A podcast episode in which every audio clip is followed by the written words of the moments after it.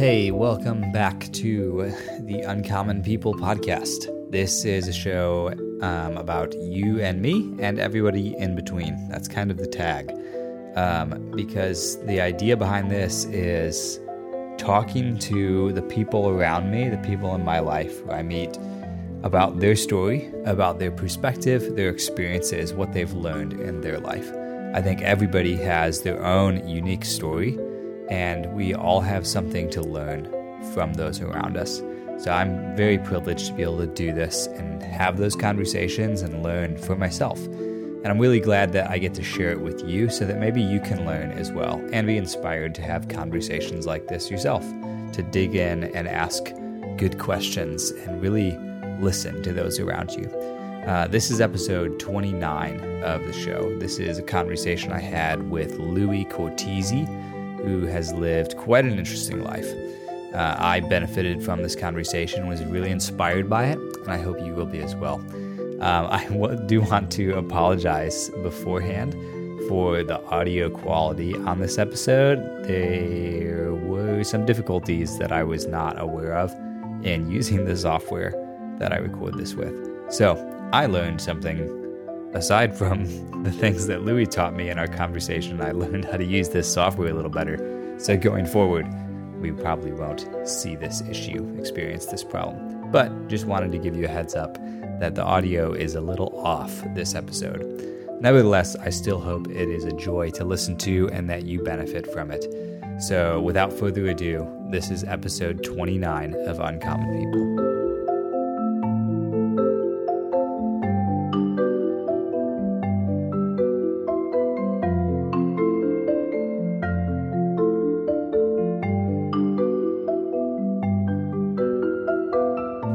What do you think? Um, what do you think you'd find if you looked through this surplus of, of unread messages? Listen, let me let me fact check myself. let me see if the, if it is a thousand right now. It is a thousand and ten. One thousand ten. Yes. Unread text messages. Yes, and it's interesting because like just just today alone there is 1, 2, 3, 4, 5, 6, 7, 8, 9, 10, 11, 12, 13, 14, 15, 16, 17, 18, 19 different conversations that I've had, and it is 2, 2 o'clock in the afternoon. So chances are there's going to be a lot of, hey, I need you to do something, or hey, can you come Right. here? Hey, can you do this? And there's a lot of messages that I will read and totally forget to respond to. Like even looking at my phone right now, I- I'm just like, I literally reading a text was, "Hey, sorry, give me a sec. Had some craziness on my schedule. I'll let you know." And that was yesterday. And then there's another one right after that, the exact same thing, just copy and pasted. And so I feel like if I dove into the archives of that, chances are I'd probably find a lot of that, a lot of empty promises. Sadly, a lot of group group chats probably as well.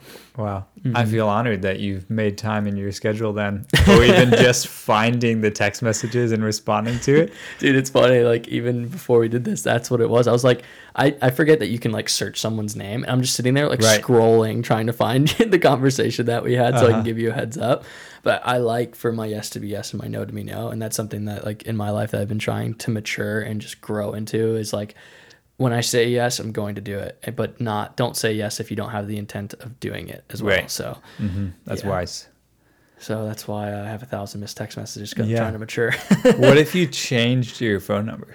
Dude, uh, if I changed my phone number, wow, that would be devastating to some people. Yeah. be amazing to me. I'd probably never get a text message ever again. Yeah. Not tell anyone. Like not even tell my mom. It'd be awesome. Just just the just the few, the few who would need to know would know. for sure. Hmm, Just need That's so phone. interesting. So, how do you then balance? Because you're obviously reading some text messages. Mm-hmm. How do you balance that, like, endless attention really that's Mm-hmm. being pushed on you because you couldn't go through and read a thousand text messages in a day and Mm-hmm. actually give your attention to this. So, how do you balance having that much on you Mm-hmm. and knowing that there are some things you're going to respond to or that you need to put your time into, um, but also being able to say, I, I have to step away or Yeah. I can't read all of these. How do you deal with that? It's interesting because I like to immediately. I'm not big in comparison, but I like to compare myself to someone who actually is famous. Like I remember I was sitting next to someone who was one of the most famous people in the world, and I looked over at their phone, and there was like ten thousand missed text messages, and I looked at that, I was like, how could they ever, ever in a million years ever reach that? And so, or ever even be able to have that many people wanting to have contact with you at one given time.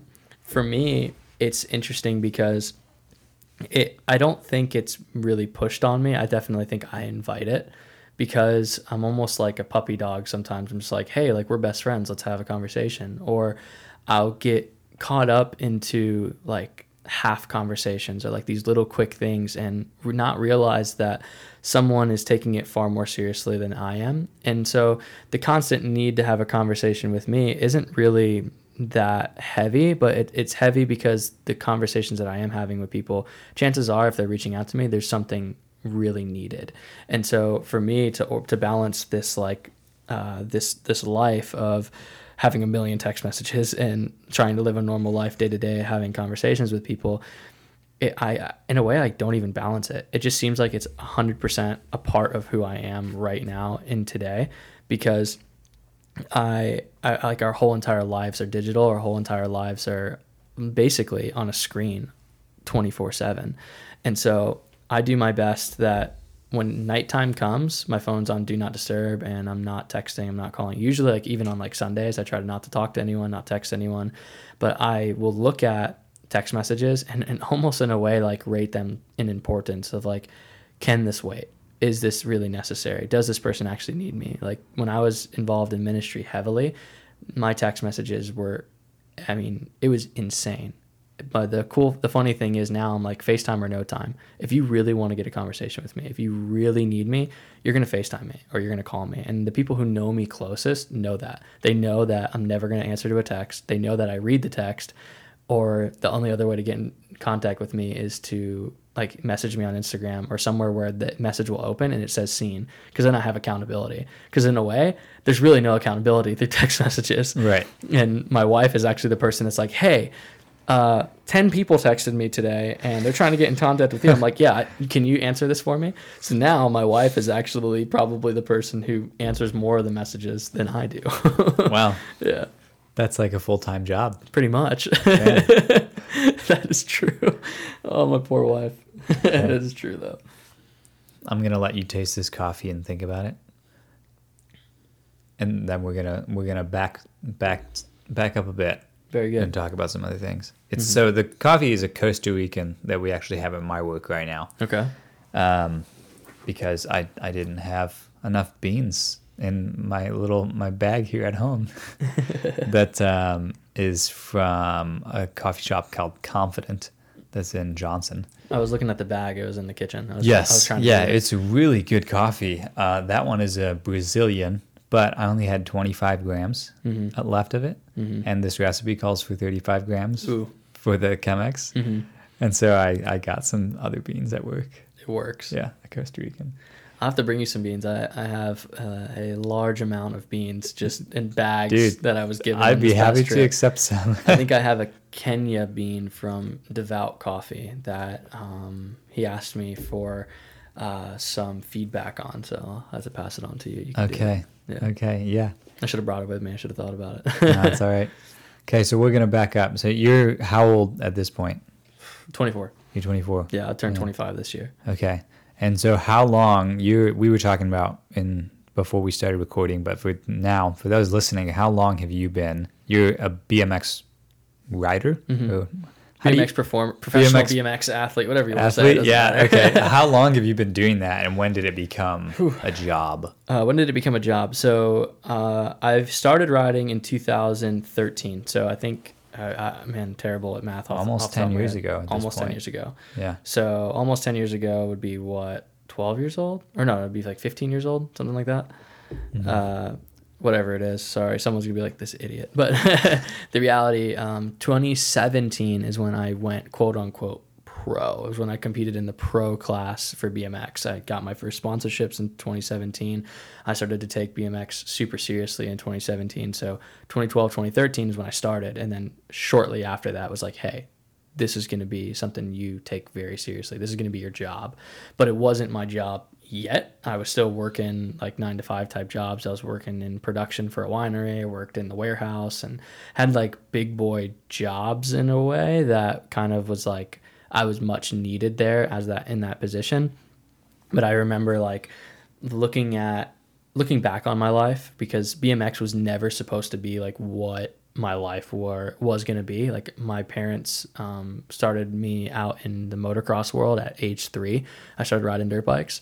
And so uh, at age six i had already started breaking my first bones and competing and racing and stuff like that so mm. like i said like bmx was not supposed to be quote unquote my life but uh, when i looked back on my life and looked at the sacrifice that my family put forth that dream i looked at bmx like there's no other option. Like I have to do this, and this is like the next best thing for me. Like uh, if you can't afford a dirt bike, chances are you can afford a bicycle. It goes from twelve thousand dollars to a couple hundred dollars, you know. So, excuse me. So it was like, it was one of those things that when I went professional in 2017 when it really became started to become my job like i was all in like no matter what kind of like ran away from home and joined the circus type of the ordeal hmm.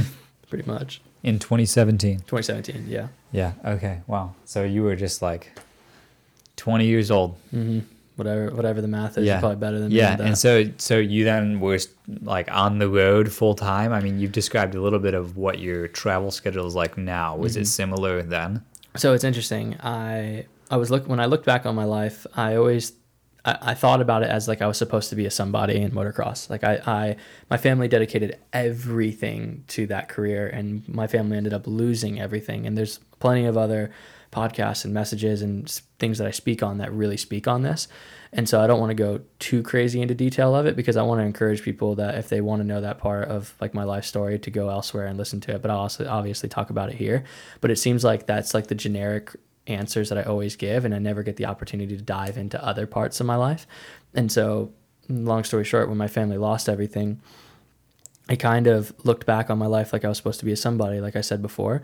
And so the there wasn't this immediate like, okay, we're traveling six months out of the year, four months out of the year, whatever it is. Like it wasn't immediate. It was like, okay, this is calling to me, and I need to get it done, and I got to do it. I remember uh, there was this big contest that was coming up and I was looking at it like, man, like uh, this would be like my pro debut. Like this would be for me. Like I like it's open qualifier, so basically, I can I can show up and uh, actually no, it's closed qualifier, so it wasn't open qualifier. Open qualifier meaning anyone can show up and they can enter, and if they can compete, they can.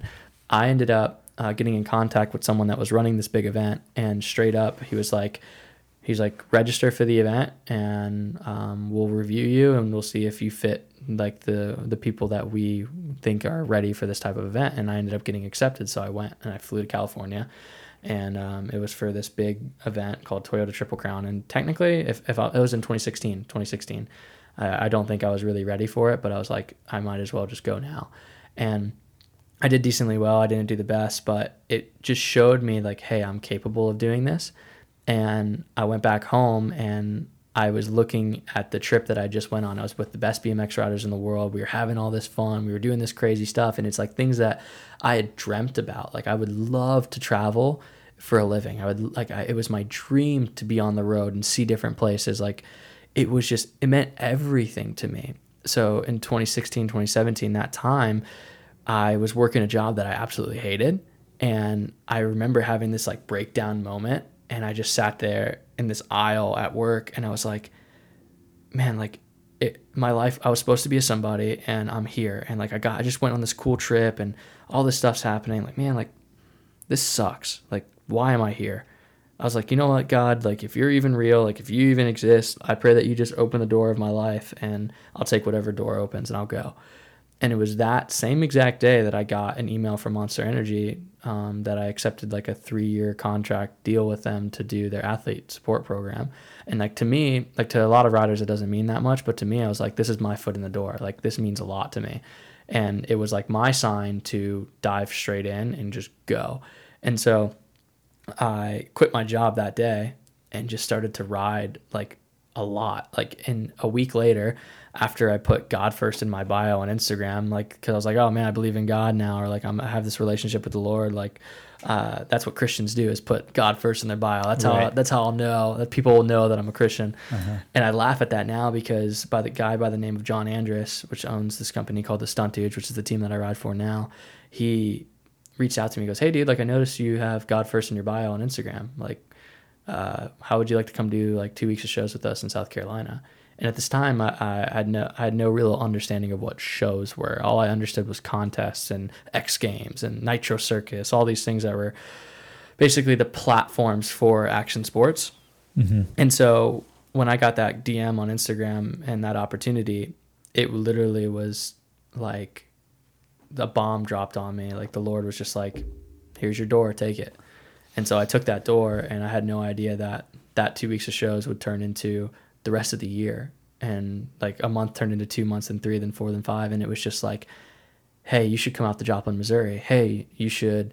Uh, come out to Michigan. Hey, you should come here. Hey, you should come there. Hey, come spend a week with us at the Ramp Farm and come just train. And it was that moment on that it was like an addiction and it was just like this is what my life is supposed to look like and from that point on in 2017 to now it has been my full-time job and that's all i've ever done and be from, from 2017 to now has been full-time bmx Wow, that's wild. thanks So speaking of diving right in, we're gonna dive right into Sweet like let's do it. more of this. So you you mentioned saying to God, if you're even real, do something or open a door. Yeah. essentially. Um, so back up to before that. What? Mm-hmm. Why would you even throw that question into the universe? so, so like, did you have a concept or a certain idea of what God was or Mm-hmm. who God was from growing up? And why did you even need to say if if you're real, if you're there? What did that look like for you Whew. at you know so 17, 20 years old? I guess yeah, 19, 20? yeah Yeah. like that 1920 it's funny because man i felt like in a way i've never been given a choice to believe in god or not to believe in god. And like i don't really bring this up too much but um, when i was three years old uh, my family lost me. I drowned when i was three and uh, my family found me at the bottom of the pool gone. And my dad and my family or my whole my whole family was uh, catholic. They didn't grow up in the christian church. It wasn't uh, wasn't uh, God was just like a thing that we entertained rather than what we believed in. It was more of like a way of life. Like we go to mass and we go to we do our communion, we do this. And so as a child, I never understood the seriousness or the uh, I just didn't really understood God. It didn't make sense to me. It was like something that we chose to do or some chose to believe in. Whatever it was, it was stories. It was it. it I I didn't care. I was riding dirt bikes, so like it didn't matter to me Right. but that when I drowned when I was three years old, um, that there was something that happened and was what we like to call a miracle. I was found at the bottom of the pool. My mom dove into the pool, picked me up, and she found me lifeless in her in her hands. And my dad uh, didn't it wasn't really religious at the time or didn't really believe at the time. And come to find out now, like um, recently, we had a conversation and we kind of dove into that what happened. And my dad said that he just prayed and made a deal with God. And now it's it's crazy to look back on because of how crazy my life looked after drowning. That my dad felt like in a way that he couldn't call upon God again after this moment. And so he called upon him. He's like, my son, like I need everything that like the the only thing I needed in my life, the thing that you gave me, like I messed up and he's dead laying on the floor. And my like I was gone. And my mom and my dad said that the moment that uh, I or my dad said like Amen, like he prayed this prayer like God, like just begging and pleading with God. He said that I like woke up and just started throwing up water and like I still remember to this day, like I can picture it right now. I remember falling into the pool. I remember the heaviness on my chest. I remember that feeling of a last breath. I remember trying to get out of the pool. Like I remember seeing the pool from where I was above the pool, and everyone's like, "Oh, do you see a light? Like did this?" I'm like, I remember the presence of light, and that's something I uh, it will stick with me for the rest of my life. So I had this understanding that I was here for a reason. As time went on, like after I was three and or after I was three when this whole thing happened, I had this strong understanding of who I was and that I was here for a reason, but I didn't know what that reason was. I didn't know if it was God or whatever. I didn't really understand that the the idea of a miracle up until I was six, seven, eight years old when uh, we had to call upon God again for another injury or another crazy crazy situation. So it's like I had this unknowing relationship with God and it will stick with me for the rest of my life. I remember this feeling, uh, this presence of light and this comforting feeling, but something that has stuck with me for for so long that I never really I never really bring up because people always want to question this and question that, and so I've always kept it near and dear to my heart. But I remember this voice saying, "He's not done yet. He's going to do great things." And later on in life, right when we lost my grandfather, he said that word for word. He goes, You're not done yet. You're going to do great things. And it was just this like, it was like a reminder from age three to then when we lost my grandfather, I think at age like seven, maybe. I, I would have to fact check myself. But it was like a reminder like, Hey, I'm here. I'm like, I'm knocking on your door. Like, you don't know me yet, but you will. And you'll know what I've done for you. And so to to go into this spiel of like God, if you're even real, when I was 18 or 19 years old, is because when my family lost everything in 2008, uh, we were just transitioning into the Christian church, and that's when I started to learn the the stories of the Bible about David and Goliath and this, that, the other. I started to learn the gospel of Jesus and. I said the Lord's Prayer and I uh, accepted the Lord into my heart, but it wasn't meaningful. It was like everyone's doing it, so I should do it. And so um, I had this strong understanding of a higher power or God or whatever it was. But when my family lost everything, I blamed the church for what they did and didn't do. Mm. And I blamed people because they took advantage of my family rather than help my family. And my family went from having everything to having nothing. In a year's time, my family lost their house, business. I was my my dad was diagnosed with cancer.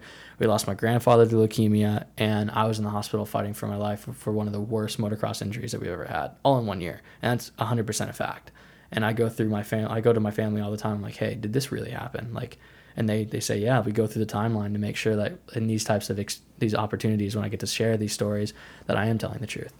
And so when i had that moment of like god are you even there? Like if you're even real it was kind of like i was so broken and so lost and like all of these crazy things that have happened to me. Like lord you brought me back to life when i was three years old. Lord you healed me when i was seven years old. Lord you healed me again when i was 11 years old. Lord like you you had my family's back you you healed my dad of cancer you did all these things and like i haven't done one thing for you. I haven't lived my life for you. And it was like now i, I see that my 18 year old self crying out because i knew that there was more. I knew that there was something else. I knew that there was something i was supposed to be doing and i was failing to do it. I wasn't doing it. The pleading to god of like if you're even real it was in a way that i wasn't making a deal with god but i was telling god like god like I will do whatever it is that you need me to do. I'll go wherever it is you need me to go if you just have my family's back. Like if you just protect them or give me something that I can help them with because like they gave me everything and I truly still to this day believe like I'm supposed to give it all back and that's a kind of a, a pressure that I put on myself but it motivates me every single day to continue to push forward or to get things done that I truly feel called to do. And so to answer your the question that you asked me, it was just like I knew I was supposed to open up. I knew I was supposed to recognize the Lord. Like I I had heard about him enough and I've entertained him enough, but I was like it was time for me to step into his world and step into his will, basically. Hmm. Was there a shift pretty quickly that happened or was it slow at that after that? I'd like to say it's like a light switch. Either I'm on or I'm off and that and that's truly how I live my entire life. It's like either I'm 100% in or I'm 100% out. I'm not really half in, half out. I definitely don't see there being a immediate change of like decisions that I was making. That was definitely uh, the long game for sure. It was definitely one of those things where it was slowly, little by little, as I drew near to the Lord, the Lord drew near to me, and so certain things that I thought I could never live without, I was living without. There was certain music I wasn't li- listening to. There were certain people I stopped hanging out with. There was these these ambitions and these desires that slowly started to pull away. And because I think it was just because I was so desperate and I was just like so invested into making something out of myself or whatever it was that I just was just completely obedient to the, to the Lord at that moment in time. And so that obedience just I guess in a way there was a lot of immediate things that happened around me, but personally in my own heart, my own mind, I'm still learning. Like I'm still growing. And it definitely wasn't um, very quickly like, oh man, I made that decision, and then holy cow, my eyes have opened up and my whole life has changed. But in reality, it just gave my life meaning. It gave the hard times and the things that I went through a purpose and an understanding to why those things happened. And to me, that was like way more beneficial to understand that why than any like internal change that I really had at that moment in time. Mm. So, but still learning, that's for sure. yeah, no, we never stop learning. Oh, no. I I love that you bring up though that it, it gave meaning to the things you had already been through. Mm-hmm. Um, the the word for me that has been really um, important over the last six, eight, nine months, something like that, has been the word remember. Mm. Um, and without having to, unless you want me to, dive into the story of why that happened, just the we learn from what happens, right? We mm-hmm. learn from the past. We learn from our experiences. That's what makes us who we are. Everybody, whoever whoever you are or, or whatever you like, you have to reckon with the fact that you've become that through a process. Yeah. I am who I am because of the things that I've been through. Yeah. And it's tempting when you're going through the things that are hardest mm. to push back against it, to say, why me? To, to just, I mean, in a sense, complain yeah. or talk to God as if He's not there because something hard is happening. But inevitably, for me, uh, I say inevitably, I don't necessarily think of it that way in the moment, or I haven't in the past. Mm-hmm. But I am the most thankful for those things, yeah, those hard things. When I look back on them now, um, I remember having a conversation with my friend Dallas about um, what we were talking about as roller coaster highs. Hmm. We were talking about why you seem to remember things more clearly that were really hard and not enjoyable in the moment. Mm-hmm. But yet the roller coaster highs of the past, we mm-hmm. don't remember. Mm-hmm. Like you can go to an amusement park and to, to take the analogy into a literal place, you can go to an amusement park and get on a roller coaster mm-hmm. and ride that thing and experience those G's for a few seconds, pulling yeah. your body back into the seat as soon as that ride is over, you are forgetting that experience. Yeah, it's gone. It's not meaningful. It didn't change your life. Mm-hmm. It's it's a high that lasts for a moment and is gone. Mm-hmm.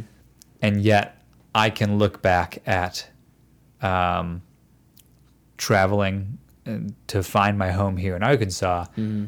That I remember in the moment, mm-hmm. in the time that I was doing it, was really hard. I was very, very lonely. I had no idea where I was going to end up. I didn't have any place that I called home. Mm-hmm. I didn't have people around me. I didn't have family or community with me. And I was depressed and I was thinking either I'm going to find a home or I'm going to take my life because I don't have anything. Yeah.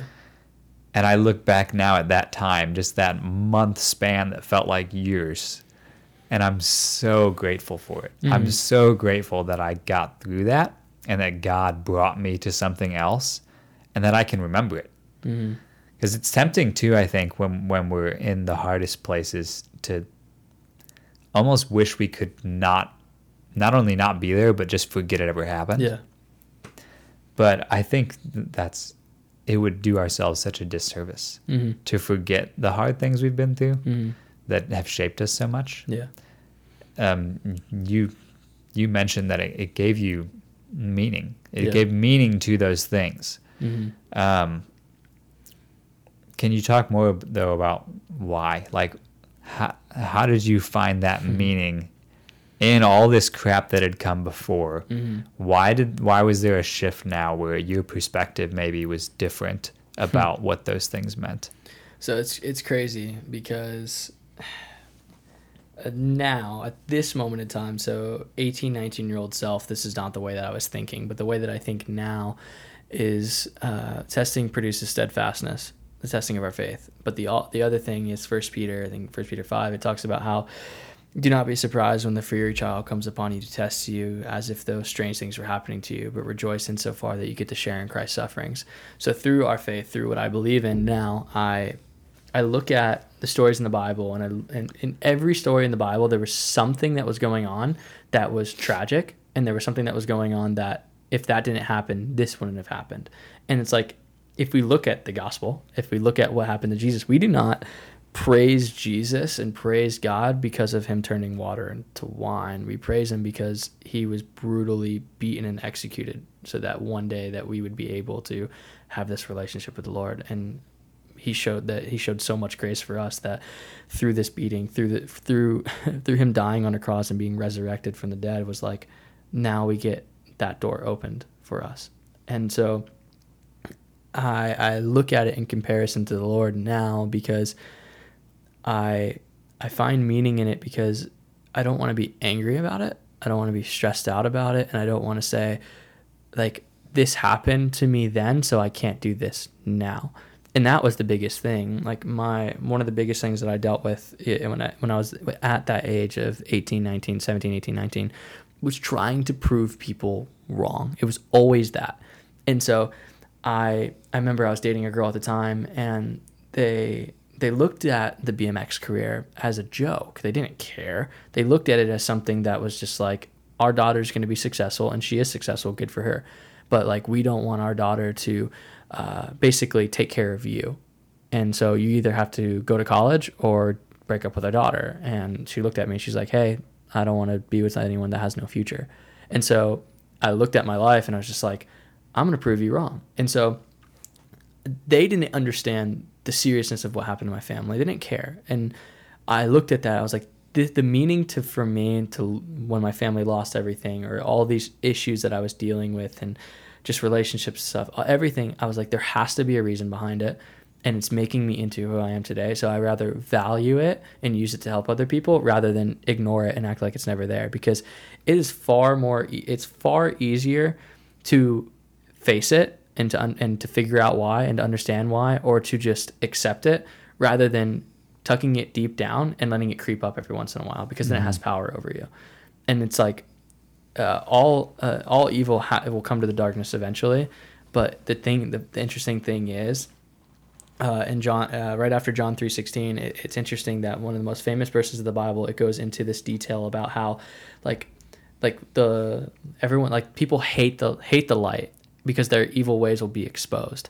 And so in a way, if we shine light into the evil parts of our life, Satan doesn't want that. He doesn't he doesn't want you to understand that God was really there the whole time. He doesn't want you to find purpose in it because the only thing that you identify that struggle is with pain or is with why I can't do something.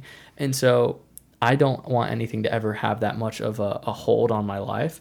And so for me, I guess I was just I had a strong understanding of who I was, and I just needed to have a, a stronger understanding of why this happened and why I am the way that I am every single day. And so for me, I guess the, the long the long running around of the sto- of the question is just like I don't know. I just had to to dive in. I just knew that I was supposed to help other people with this, and I just needed to find something to push off on because the interesting thing about being on rock bottom is like you have something to push off of, and I just mm. knew that there was reasoning behind everything. You can't look at you can't look at the world and be like, oh, it just is. That is so stupid some of the most fa- like famous or some of the most smartest people in the world are like it just is. In reality look at this room look at the world. Tell me something that has not been created. It's like there means that there has to be an ultimate creator because everything is started from something. And the interesting thing is it's like i i can't go back and see my past but i know it exists and it's the same exact thing as air. How, how can you prove something that doesn't you can't see? I knew that i was there. I have that memory and we can prove the existence of air because you hear that, you feel it. And so for me, my past is something that I feel rather than I see. I constantly am reminded by my scars, I'm reminded by my interactions, and I see my struggle from the past through other people and I feel it and I understand it and I know that whatever it is that I may have faced faced, chances are it's going to be used to be help someone else that's in that same situation or before they get to that situation. So yeah, it was long, but yeah. That's a good perspective to hold on trials. Mm-hmm. Do you do you think in your estimation as as objectively as you can answer, do you think you do a reasonably good job practically on the day to day of holding that holding that perspective? Yeah, honestly, Yeah. yeah. I, I there's definitely times in my life and very dark moments where I looked at my life and I was like, "Yep, this is it. I'm done. I quit. I quit life." Like I from my family losing everything. There was uh, and and bullying and things that I dealt with at a young age. I was suicidal at 11 years old. Like I knew what suicide was and I knew where a gun was and I knew I could take my own life. I started having spiritual weird attacks at 11 years old and I think it was really because of the, I, this is obviously speculation, but I definitely think it was because of the things that the Lord did for me. And it's like, why, why not? Why would Satan want me to tell anything that anything that glorifies God? He would love for me to be quiet about a miracle or be quiet about hardship because then there's then there's no reason for it. Then it's like, yep, I, it sucks. So every single day I do my best to just be thankful and just be motivated and say, hey, God, use me right where I am. Because like you never know what someone's going through and you never know who you're going to meet. So chances are whatever it is that you're going through is going to help someone else if you just are open to having that conversation about it. Yeah, Mm-hmm. that's inspiring. it makes me think of something too that I honestly I tend to not like to talk a whole lot on Mhm. this podcast. I I feel like there's there's the part of my brain that's like get out of the way, Joel, stay in the background. Um, but I this is a platform for me to share get to share things as well, Mhm. um, and I'm happy to do that. But you bring up that um, there's speculation involved, but of course, the question why would Satan want to watch this person succeed and go through life and get to talk about what God has done? Mm-hmm. Um, I try to be a, re- a very practical person in, I mean, pretty much every area of life. One of those is in how I look at the spiritual world and and um, interact with it and with with this world that we we live in. And I'm always thankful to get to have the conversation around what the the a deeper reality of what we're living in, which is that there's a spiritual war happening, Mm-hmm. and it manifests in a lot of different ways, and a lot of them we can see and hear and touch. Um, in uh, the life group that you've been to, Mhm. we were talking through se- several weeks ago. We were talking through the end of Peter's first letter, and in that letter, he asks the church to cast all their anxieties on the Lord because He cares for them, and He tells them to be alert and sober minded because their enemy, the devil, prowls around like Mm, a, like a a- lion Yeah. looking for someone to devour. Uh, that's pretty extreme. Mm-hmm. Um, one of one of the guys, Parker, brought up that it makes sense that right before that statement, he tells people to to cast their anxieties on God. Yeah. Because if you recognize, if your eyes are open, you're alert to what's going on in the world, and you recognize there's a lion who wants to eat you. Yeah. Uh, You're being hunted. yeah, you're being hunted. Mm-hmm. You're going to have some anxieties. You're going to have some things to give up to God Yeah. as someone who you know you can depend upon. Yeah. And we um, we just talked about what that would mean if we lived our lives in that way, Yeah. recognizing where the enemy is and what battles look like. Mm. And then I started having, and had been for a little bit, and it just felt like it was getting amped up, just attack on my mind and Mhm. the anxieties and fears coming up in me. Um, that was very rough. And it took me like a week or two weeks of that happening to sit back and be like, wait a minute, this kind of feels like an attack Mm. and then to ask questions like what would that mean what does that mean for me if the enemy looks at my life and says we need to knock him over right now Mm-hmm. um, there's passages all over scripture about um, letting suffering like produce a good work in you let let trials bring you to a place of fruition Mhm. um, and obedience it's, the writer i think to the hebrews says that jesus learned obedience through what he suffered Exactly. um, which is another conversation that'd be a very interesting one to have. But it's interesting to me to put a practical spin on it and say there's a war going on and there's battles happening all the time and we ought to be able to notice when they're happening Mm-hmm. And think about what that means Hmm. like so much of these battles are won in the world because half the world walks around with their eyes closed Mm-hmm. that this is all there is, right? This is all there is. It's just here by chance. I'm here by chance. It's just about, you know, going out and having a good time, carpe diem, and you're dead and gone, and that's all that matters. Mm-hmm. And the enemy wins when you take that stance. Mm-hmm. You're not you're not using what you've been given. You're not using your past and your experiences to bring light and truth into the world like you can if Mhm. if you're walking around with your eyes closed. and it's incredible that we even have the opportunity to do that. Mm-hmm. Through what Christ has done, not only do we have life, but we get we can have our eyes open to what death looks like too Yeah. man, it's horrible how much of it we're confronted with. Yeah. And more than that, that not just that it's there, but that so many of us are just unaware of it. Mm-hmm. I mean, we probably both interact with people on a daily basis who do not know God and who Mhm. are walking through life essentially with eyes closed and not knowing what their purpose is, not knowing what any intrinsic value is that's in their life Yeah. or where their meaning comes from. That's so sad. but there's an interesting thing through that and like uh, uh, and it's like it's kind of like creating a little bit of a light bulb in me when you're saying this because when people walk around with their eyes closed uh, in the sense of what you're saying it's like you make satan's job super easy why would he ever need to torment or bother someone who doesn't believe in god Hmm. you're gonna are you going to is he going to make their life easier probably because that keeps them away from the lord. But here's the interesting thing. Why is it that jesus was tempted? Why is it that it's supposed to produce steadfastness in our faith? Why is it that the bible says that we're not we can't be tempted beyond our means and god always gives us a way out?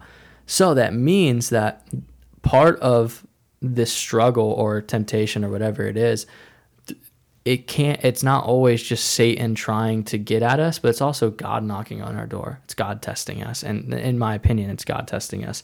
And so people that walk around with their eyes closed the lord is trying maybe the lord's trying to reach them let's say but they blame god for something that's going on even though they don't like believe in him. They're like oh yeah this whatever screw you man whatever it is. And like they they fall farther away from the lord rather than going to the Lord. And it's like the people who are at fault isn't God. The people who is, is, is at fault isn't Satan. It isn't God. It's not. It's not spiritual. It's more people related. Uh, Justin Bieber said something. He goes, "My look on Christianity was from the people that I was around that called themselves Christian, and I wanted nothing to do with what they believed in because of the people that they were that they were." And so, I fault myself every single time when people are struggling with something and I try to go go to them about the Lord and they're super denying of it because of the decisions that they've seen me make. And so it's like this slippery slope of like man, like if you only knew how much God loved you. If you mm-hmm. only knew that there was a reason that you were suffering. If you only knew that like that there's there's something good that's going to come out of this. It's like but we make Satan's job super easy when we just deny it all to begin with. I know so many people right now that believe in nothing and live an amazing life, like a worldly life. And it's a bummer that this is the only life that they'll get to live unless they open that door. The interesting thing about our relationship with the Lord or our religion or our faith, whatever it is that you want to call it, I like to go through the, the list of it because people are so controversial through these types of subjects. But the one the one thing that I re- have have realized recently is that the door to the heart opens from the inside, and God is the one who knocks, and we're the person who opens the door. God's love is not forceful. God's love is kind. God's love is peaceful. God is is is a hug. Nothing about the Lord is Him banging on that door, and so it's difficult for people to open that door due to fear or due to just living with their eyes closed. It's like because because then their evil works will be exposed. The things that they thought were perf- perfectly fine, there will be a sense of conviction, but then that's where Satan comes in to try and do condemning, doing a strong disapproval. Because as soon as you recognize it, there's never a point in your life where you'll not recognize it. And that's what's really scary about Mm. the war between people's life is because they see God, they un- have an understanding like, whoa, this could be real, and then they can never unsee it. And so they close their eyes and they just act like it's not real anymore. It's like if I close my eyes, I plug my ears, I can't see it, it doesn't exist. But but in reality, you know it exists, and that's where we're at right now as a society, especially when it comes to social media, especially when it comes to just people's lives. Is like people hide behind filters, people hide behind this mask of like everything's okay if I close my eyes and I shut my ears and that's it. And to people who don't believe in God that might be listening, I'm like, man, like that's a sad place to be in. That you think that a per- this world that is so perfectly balanced in the universe just came from nothing. It just exploded, and it's just like you. It takes more to believe in nothing than it is to believe in something. So it's just it's weird. I know I'm going on a little bit of a tangent, but it's just like it irks me. It really mm-hmm. does. And I, maybe that's because I never got a choice to not have faith at some point in time. But I mean, I went down a horrible road. I've done some disgusting and terrible things, and I still believed in the Lord. And I went through a lot of hell because of those decisions. But like, I just don't, I just don't get it sometimes. It's just weird. I've been in so many conversations with people that, like, they don't believe in anything, and there's nothing that you can say or do or any amount of prayer that's going to change their mind. It seems like it's like a conversation. Um, if you believe that it's not a child when it's aborted, then the conversation ends there. There's no, there's nothing that I can say that changes that. And so it's kind of similarity to how we look at the world and how we interact in this world. So it is sad though. That is for Mhm. sure, isn't it? yeah. No, that's been something that I've I've thought about a lot in my life, but more recently uh, it's been coming around to the front of my mind again. It's just the idea that that no one can get help that they don't want. mm-hmm. Um, you can take all sorts of examples, whether it's just you're not doing well emotionally, or you need help spiritually, or you need help physically. Um, if you close your eyes to that fact, or you're not willing to accept it, it doesn't matter what people offer to you. Um, I had this conversation with a friend, just using the example of the workplace Mm-hmm. um, because most of us have probably worked with or been the person who just is not interested in improving. Mm-hmm. Um, and so when people offer constructive criticism or offer help, it doesn't go anywhere. Mm-hmm. I, I think I've been learning in as far as just more life lesson things when to keep my mouth shut and not talk mm-hmm. because a lot of the time people want to complain about life and really just be listened to or have someone else kind of chime in and commiserate with them but they don't want someone to offer a solution and since I'm not interested in commiserating with meaningless complaints, it's easier to just stay quiet. These not necessarily easier. It's I have more tendencies to want to talk and to say things and to offer a response than to just be quiet and listen. But the phrase "everyone ought to be quick to listen, Mhm. um, slow to anger, and slow to speak" Mm-hmm. comes back to me, and just how much th- there is wisdom in just keeping silence. Mm-hmm. Yeah, like true. the proverb that um, even the fool who keeps silent is thought wise when he doesn't speak. um, and it's just a reality, though, recognizing who who actually wants to grow and who wants to learn, mm-hmm. and how can we be a benefit in, in that way. Mm-hmm. Because if I go to someone and I want to offer life and they're not interested in having it, I can't do anything for them, right? Yeah. If they choose not to believe that, if they do not desire it and they're going to they're going to hold it off. Mm-hmm. And I'm casting pearls before swine. I'm Yeah. not using what I've been given where it's actually going to produce fruit. Yeah. Um, Oh. that's a very Christianese phrase, and I don't like to use that very But much. it- but But the way that you presented that is very it speaks to me, which is like a rarity when I hear that I'm like, "Oh man," cuz you you actually worded that in a way that made me understand it better. because like when you think about it, when I like even when I going back to when I said like the the door to the heart, God knocks, we open it. Statistically, there's a there's an amount of times that someone has to hear the gospel or has to be presented the gospel for them to ever truly really accept it. And so it's like when you say that, I think of the people who right now are listening that have a family member that they've been trying to get God to reach or whatever it is. And they put themselves first as if like there's something that I'm doing wrong and this is why they won't receive the Lord. But it's like you can't move where God is supposed to. Right. And so there's so much power in prayer. And it's like, you know what? God has a perfect will and a perfect timing. And chances are, if he's not using you, he will use someone else. So keep trying. Keep just keep pressing into the Lord. Don't press into the person. Because like I said, God does not bang on that door. And sometimes we get so I don't want to say excited, but so like driven in a way that's like, I have to do this. I have to save my dad. I have to save this person. Or I need to tell people that Jesus loves them. So I'm running around the street in Bentonville screaming at people, telling them Jesus loves them. Like it's like chances are that's not gonna work. Interesting though. Yeah, there's, there's a place for it for some of those people. I'm not gonna start that that. Let's dive right in. All right. all right. Uh, what um, place in the world Oh, street man. evangelists have? oh boy. so we're gonna cut this podcast short. and We're gonna start Yeah, another yeah. one. I'm joking. Uh, what was 2020 like for you? oh man, 2020. Yeah. That uh, that is a question in itself, and a whole lot of answers in between that.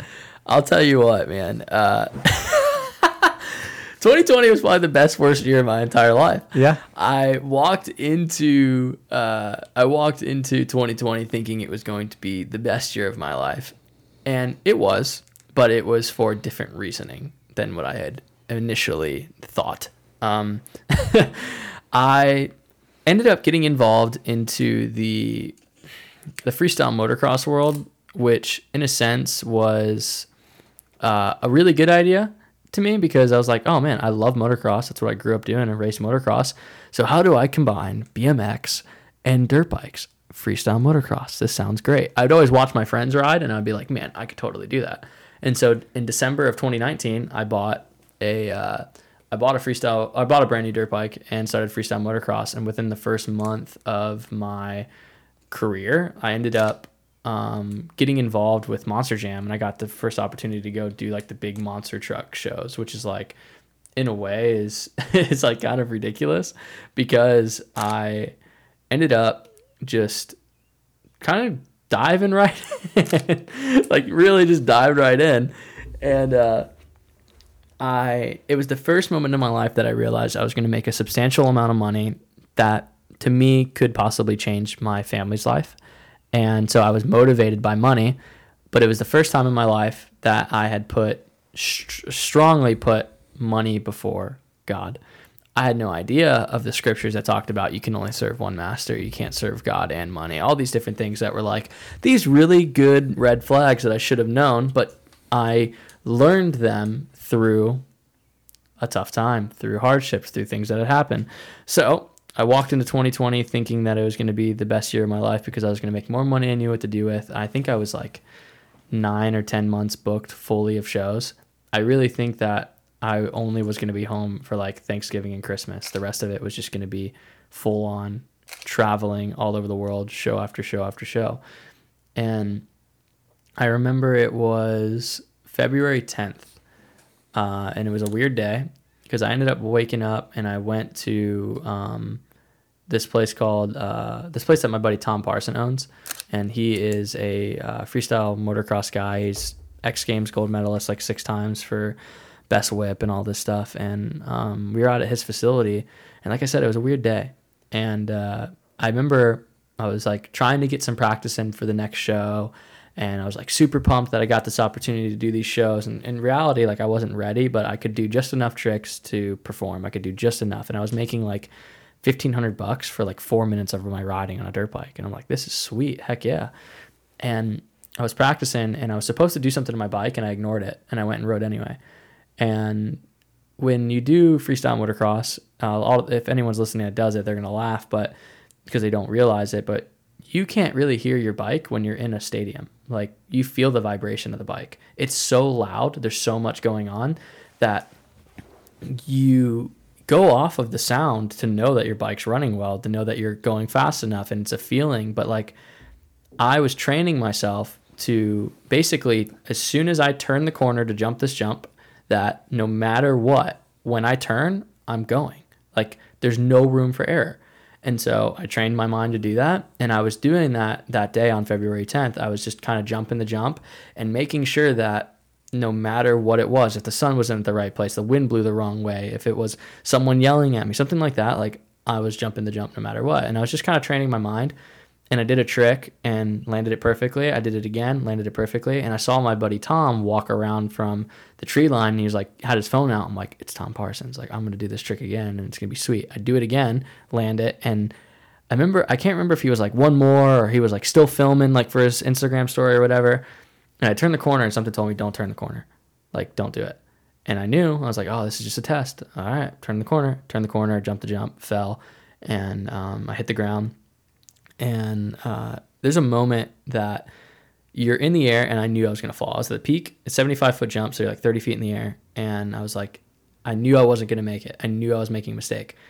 There's three seconds feels like 30 and you can make a decision on what this is about to look like i got stuck off the side of the bike and i knew i was like if i try to bring my leg back over the bike chances are i'm going to blow my knee out if i land on my on, on the bike if i ditch the bike it's going to be way worse. The bike's going to get mangled. I'll probably break my arms. I'll do something like something bad's going to happen. I'm just going to try and ride it out.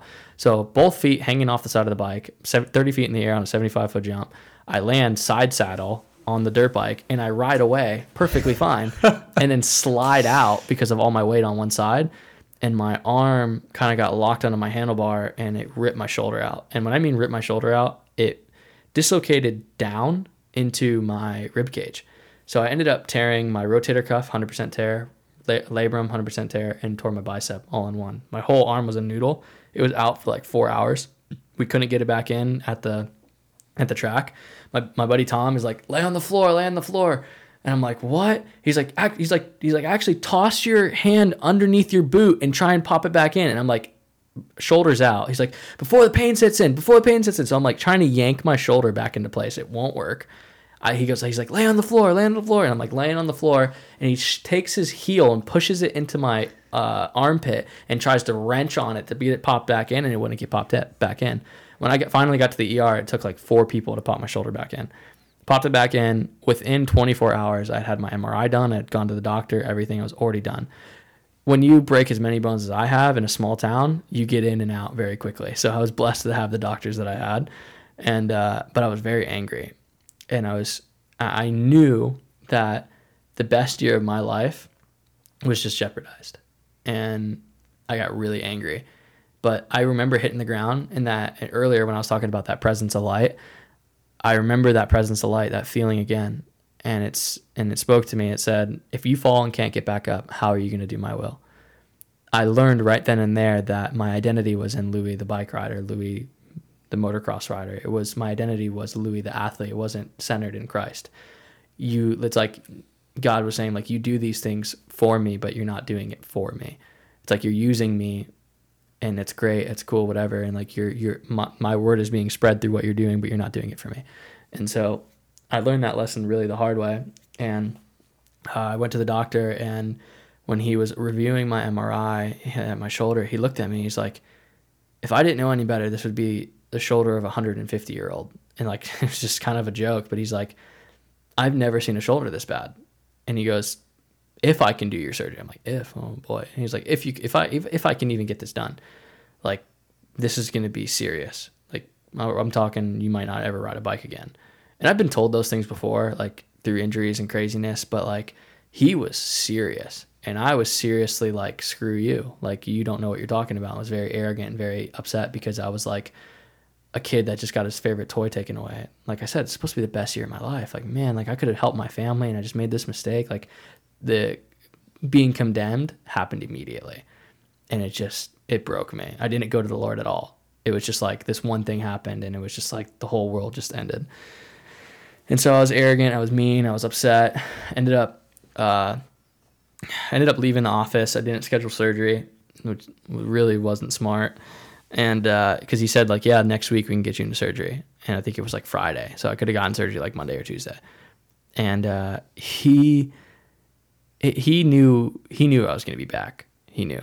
I ended up going to another surgeon. They will. I literally walked through the office, like a bunch of people in the office way in. I walked straight in, straight into the the room, sat down. He came and saw me, and he looked at my MRI, and he goes, "I can't do your surgery." He goes, "There's no way." This is the best surgeon in Florida at the time. He goes, "There's no way." He goes, "If I was you, I would hop on a plane tomorrow and go to California. I'll make a phone call. We'll get you into surgery for Tom Brady surgeon." He goes, "He's the best surgeon in the world. Like he's the only person I would trust doing this." And it it freaked me out, dude. I'm like, "Why is this? Is like it's this bad? It's just shoulder surgery. Like, is this bad?" And I mean, I couldn't move my arm at all. Like I, if I wanted to put it onto the desk, I had to physically pick it up and put it onto the desk. My arm was a noodle, and uh, I call my insurance company. They're like, "Yeah, we'll pay half. You'll have to pay another seventy-five, like 50, 50 to seventy-five thousand dollars up front." I'm like, "Okay, never mind. We're not doing that." And uh, ended up um, that was like so February 10th is when I fell. I think a week later, I ended up going through all this craziness trying to get stuff figured out, and ended up going. He ended up asking me, the best surgeon ended up asking me, like, "Did you see anyone else?" I'm like, "Yeah, I saw such and such," and he goes, "What did he say?" And I'm like, he's like looking at the papers. He's like, "What did he say?" I'm like, "He said he could do it all orthoscopically and get it done." He goes, "He said that," and he was so totally shocked. He goes, he's like looking at stuff. He's like, he's like, but he's like, but this, but this, but that. He goes, "He said it." I'm like, "Yeah." He goes, "I've never had to fix anything that guy's ever done, so." Chances are he's telling the truth. If he can do it, he can do it. And he goes, I would trust him. You should do it. So I left there, went straight back to the office that day, scheduled my surgery, and he was just smirking. The guy, my surgeon was a was an a hole, really. He really was, because he's just like this young hothead dude, but he knew what he was talking about, and it was like, don't waste my time. Basically, it was his attitude. And uh, I asked him, I'm like, so there, so I have to get surgery. He goes, he goes, you'll never ride a bike again if you don't get surgery. I'm like, so I can't do physical therapy to like ride this weekend. Like I got shows to do, dude. What's your problem? And uh, he goes, no, we'll we'll schedule it and we'll we'll get it done right. I had no idea that like people were talking about this injury, talking about this surgery. There were surgeons who called me personally from Texas, from New York, saying, "Hey, we can do it. Hey, we can do it. Hey, like I'll put." Eh, they even got like religious on me. Hey, man, I, I know that like the Lord is calling me to tell you this, but like we'll put everything back to Lord, how the, how the Lord originally put it. I'm like, all this funny stuff, man. Like it was it was a joke. I scheduled surgery for the following week, and uh, it got pushed back. I'm like, this is weird. Got pushed back again. Uh, two weeks went by. I'm like, okay, all my buddies are doing shows. They're making really good money. All this stuff's going on. Like, what's going on? I get a phone call. I'm like, oh, sweet. Like, my surgery's coming. No, we're canceling your surgery indefinitely until further notice. There's this virus coming through. We don't know what it's going to do, but it's it's law. Like, we can't do it unless it's an emergency. I'm like, it's an emergency. I need my shoulder fixed. uh, yeah. So uh, I fell February 10th. I didn't get surgery till like June 26th or something like that. So the worst year of my life had begun, not the best. And uh, through COVID, I was I wasn't kind of a I wasn't bullheaded about the idea, but I saw people taking advantage of the government and taking advantage of people uh, or taking advantage of the government for money. And like I don't fault anyone that was on unemployment. You got to do what you got to do. Sounds good, whatever. But like I had friends that were making three times as much money on unemployment than they were making at their real job. And in my heart, in my mind, I was like, I could not live with myself if I did that. If I took a handout and did not need it. Like if I really needed it, that's one thing. But there's people that are far, far, far in a way worse situation than I am right now. So you know what? Like I'll spend every bit of my money. I paid every single bill that I had. I I ran my entire savings dry before I ever took a handout. I didn't get stimulus. I didn't get anything, and I ended up um, going, just going through a living hell. I wasn't going to the Lord about anything. I was just like, I'm on my own, basically. I was in a relationship that uh, was completely unhealthy for me. Like, genuinely, it was unhealthy. Like, we were toxic for each other. I loved the girl to death. She was awesome. And I made a lot of mistakes. She made a lot of mistakes. And it, but it just drove me down even more, drove her down in it even more. And it's like, I became genuinely extraordinarily just depressed. Like, I just sat in my room all day long in a dark room playing video games all day long. I ended up getting really good at video games, what means nothing, but like I'm one of the best free I'm one of the best players in the Supercross game right now in the world, so that's cool, but it doesn't mean anything. But like to some people, it means a lot. Apparently. to some teenagers, it's like a, that's a big deal. Yeah, I'll tell you what, it does. I, I'm I'm actually competing right now for Yamaha sponsored event right now. I'm competing for top three gets free dirt bikes and stuff like that. So it's pretty cool. Wow. But that's all I had. Video games was like the only thing I had. It was like the only way I could say competing and like uh, like doing something that mattered to me. And I just fell into a really deep depression. And I looked at my life and I was like, man, the only good thing about this is that when my world stopped, the whole world stopped. So I really wasn't missing out on much. And uh, months went by and still couldn't get surgery. No word of surgery, nothing. Like it was just ghost. Like I got ghosted from the surgeon from the surgical center, and uh, we were at um, one of my buddies' uh, funerals actually, and uh, yeah, he passed away way too young. It was super, just, a big bummer. But I was like MIA from everyone. Like there was, I did not talk to anyone. I made one Instagram post about what had happened and didn't talk to anyone after that. And uh, it was the first time like a lot of people had seen me in a while. And so immediately when people saw me, especially in my hometown, there was an immediate attraction to have a conversation. And so it just was awkward. And it was like, we're at my friend's funeral and you guys are asking me about my life. Like, I was so angry. And uh, we ended up, one of this pastor came to me and he ended up wanting me to, like, ask me about a young adults group. He was like, "Oh, yeah, we want a young adults presence at our church, this, that, and the other, whatever." And at the time, I was like, "I want nothing to do with church." I still, even like through riding and through being involved in ministry, my ministry was on the road.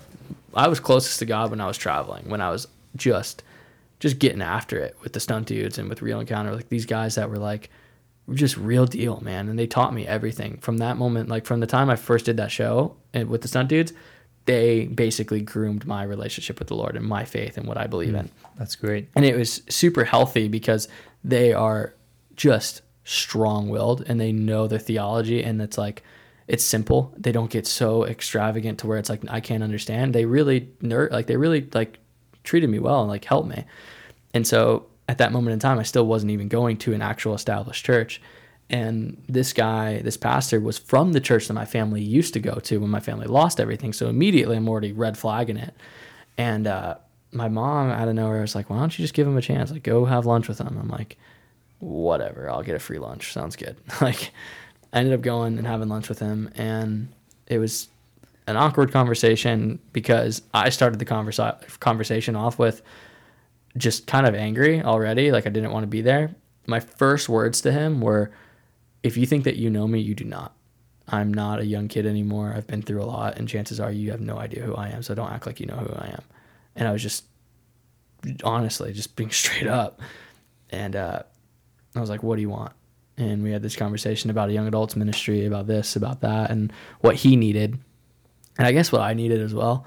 And uh, I got the opportunity um, to start a ministry at their church. And at first, I'm like, hell no, absolutely not. There is no way in God's green earth that I'm fit to be leading a ministry, let alone wanting to be involved in your church. And like, I was just kind of like, heck no, in my mind.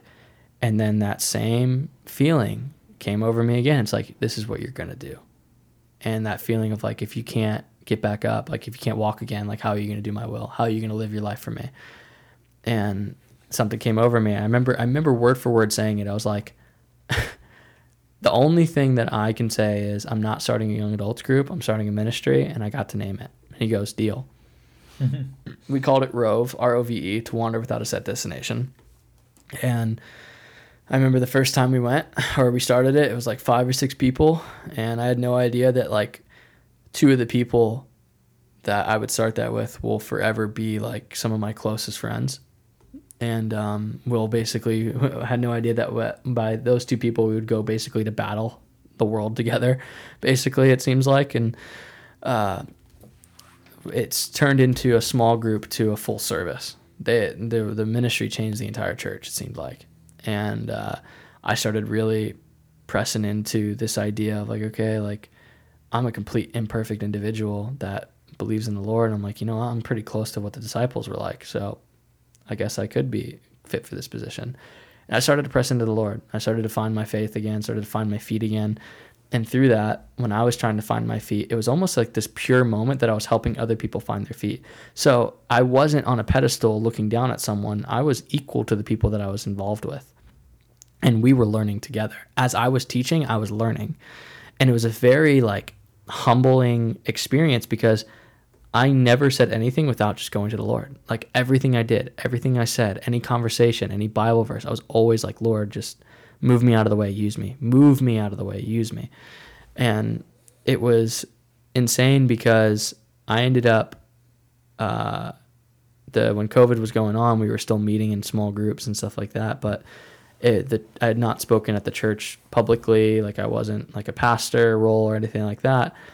I think it was Friday, one of the Fridays of the week, and I was out skateboarding, and I was skateboarding at a skate park that was completely off the grid. Like it was in the middle of nowhere. I knew no one would notice me. I knew no one would like want to have a conversation with me.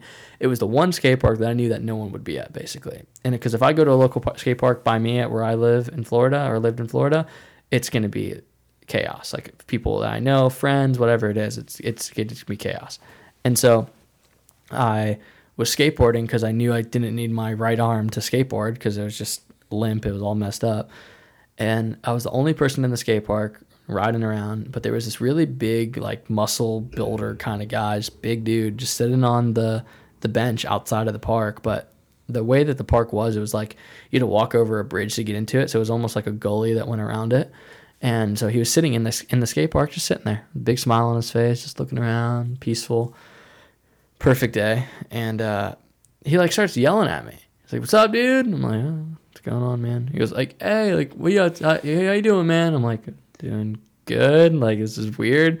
He goes, "You're not a bike. You're not a skateboarder, are you? You're a bike rider." And I like looked at him like, "What the heck?" and uh, and I was like, "That's that's weird." All right, and I kind of ignored it. And I, but I ended up going to him and sitting down with him, and uh, we just started talking about the Lord immediately. He started asking me all these questions. He asked me, he's like, What do you know about entertaining angels? And I'm like, Oh, well, I believe in it in the Bible and this, that, and the other. My mom and I've had some experiences with, with, with angels, we believe. And I don't know, like, I, I can, I, I believe in it. he's like, Oh, cool. So, man, like this, that, and the other. We just like, he just kind of like moved on from the conversation. And uh, we just started talking about just anything you can imagine from the Black Lives Matter movement to uh, church to how he wished that there was a son of his in Texas that the ministry could wander to. And it was like all these weird things that hinted to the ministry that I had already started. And it was just kind of this welcoming, comforting feeling that I've recognized from the Lord. And I had told him like, man, I was supposed to, I'm supposed to speak this Sunday, like they're doing a live stream or whatever. It's kind of awkward because I've never spoke for, to a congregation before, and like even on live stream it's going to be even more awkward and so i don't know man this is just weird and he just cut like just stops me dead in my tracks and he's like you know why i'm here? And i'm like i have no idea. He's like i sit on the opposite side of this park every morning and god told me to sit here to talk to you. And when he when like even when i say that right now i remember it. I can feel it. To talk to you. And the lord wants me to relay a message to you that whatever it is that you're going to say you're going to say it and it's going to change someone's life. And he gave me this big hug. He prayed over me, and I remember him telling me, he's like, I can't wait to see what God's going to do through you. And he walk, I walk away, all just kind of messed up, like man, like kind of wrecked. And uh, I turn around, and he's gone.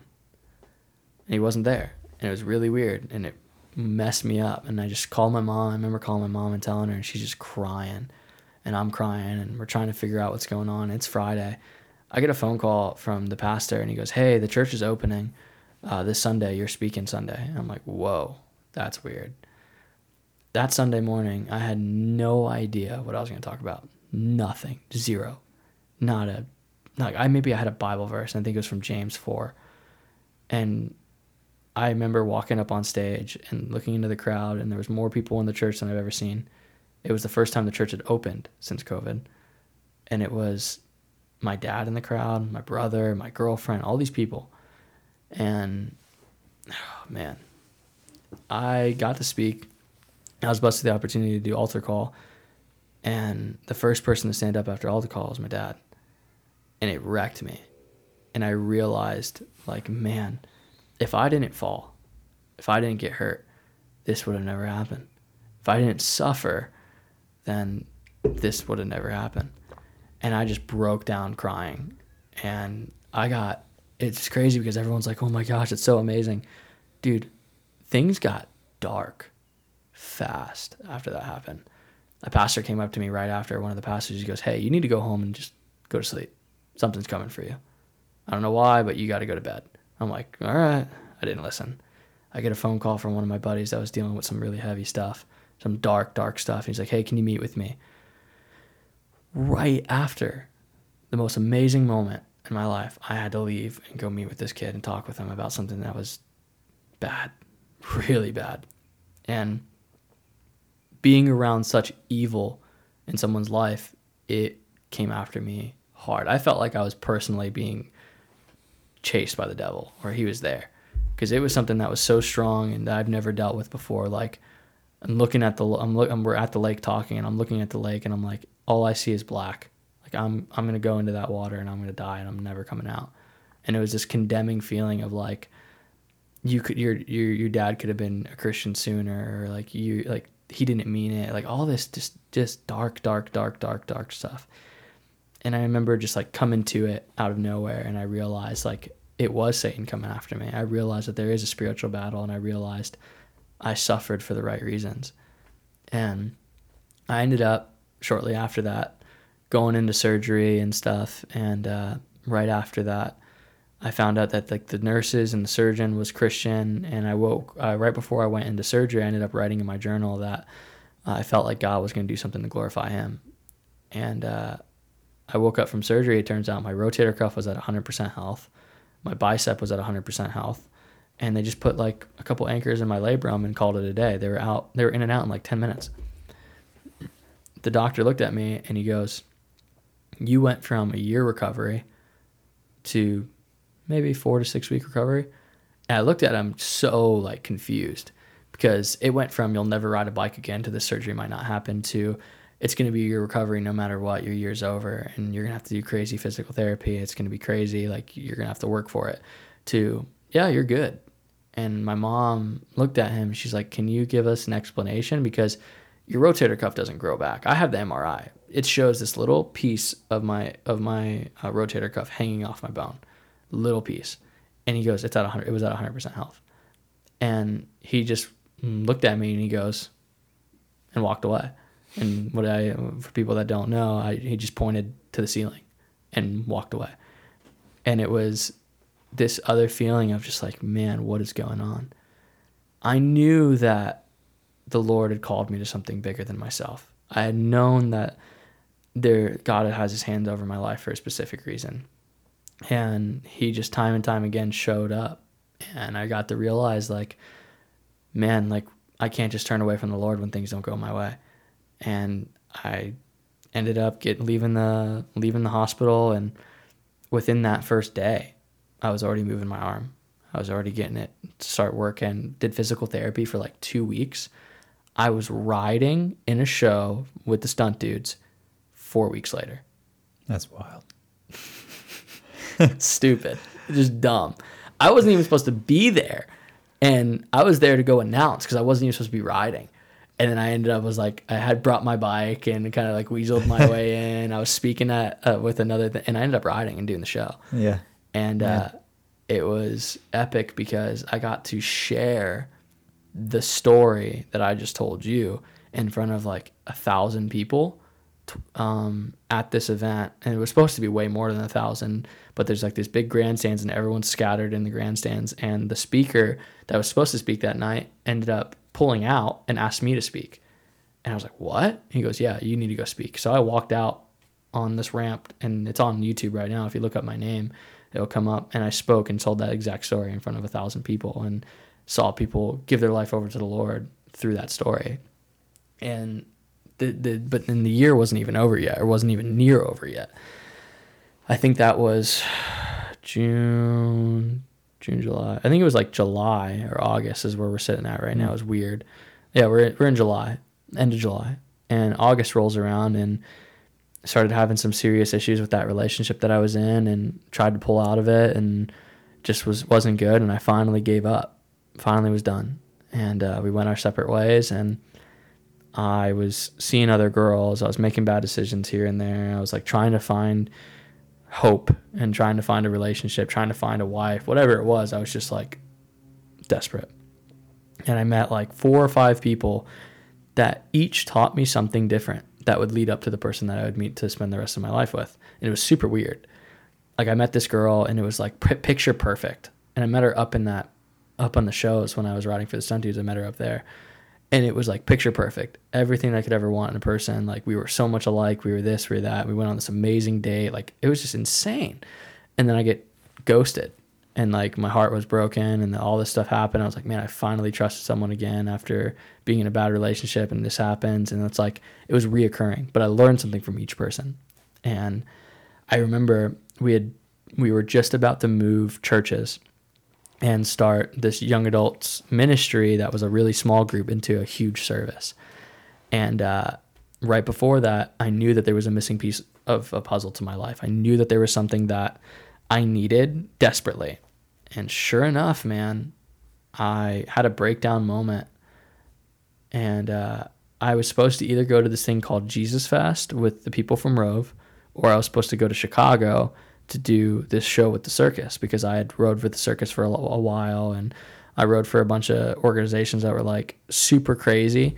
And like a lot of the guys were just fueled off cocaine and drinking and just kind of gnarly dudes. And uh, it was strip club after strip club and it was just like a scene that I didn't want to be in anymore. And so I had no idea why I was called to go there. I'm like dude this doesn't make sense. Jesus Fest or crazy Motley Crue looking guys. Like why am I going here? And I had a breakdown moment and I just said, Lord, like, I need that missing piece in my life. I need my wife. I, I, I need her to be blonde. I don't want her to do. And I was like, if she's blonde, that'd be sweet. Like, I was just like kind of like joking, crying, but I was like, I remember saying, I want her to have nothing to do with my world. Like, I don't want her to have anything to do with anything I'm about. I want to introduce her to my world. And surely enough, I go to frickin' Chi- no, I go to Wakanda. Wakanda, yes, the act- Wakanda? the actual Wakanda. It is Like from the pla- Marvel movie? From the Marvel movies, but is it a real place in Illinois outside Chicago? Okay. And I go to Wakanda, and I'm there, and the guys are obviously just going hard already. It's like, hey, let's do this. Let's go to the bars. Let's do this. Let's do that. And I'm like, well, not interested. And I ended up, I don't really tell, me and my wife, we haven't talked about it, this story at all. Like, so this is one of the first times I get to actually open up about it.